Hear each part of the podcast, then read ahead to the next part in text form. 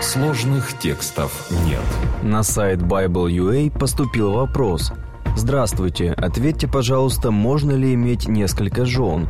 Если нет, то почему в Библии цари и патриархи имеют не меньше двух жен? И как понимать слова Иешуа? Кто разведется с женою своею и женится на другой, тот прелюбодействует.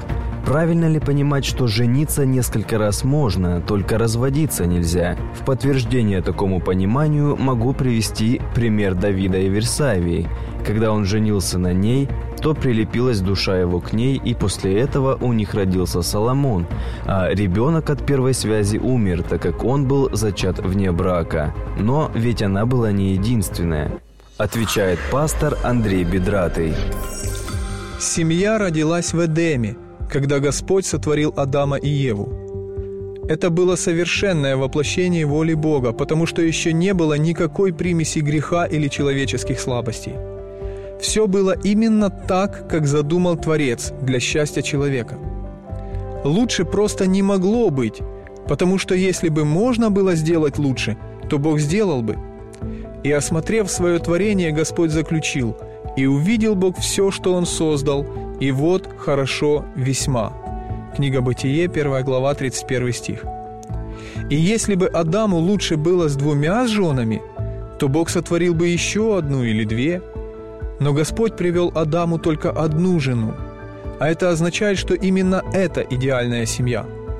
Так человеку будет лучше всего. Подобное обращение к Эдему как к идеалу придумал не я. Так делал Иисус – когда его спросили о возможности развода, он ответил, что Моисей по жестокосердию вашему позволил вам разводиться с женами вашими, а сначала не было так. Евангелие от Матфея, 19 глава, 8 стих. И хоть здесь вопрос к Иисусу был не о многоженстве, а о разводе, мы можем взять его подход к решению вопроса. А именно, идеально так, как было в начале.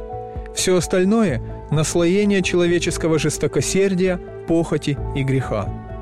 И от этого ничего хорошего не получалось. У Авраама была хорошая семья, пока не появилась Агарь.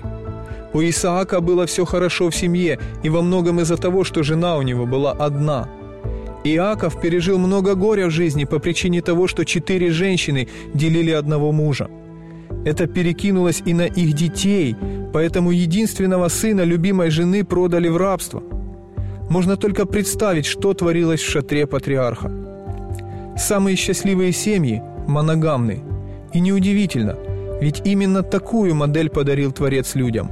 Такой была воля любящего отца, а ему можно доверить свое счастье.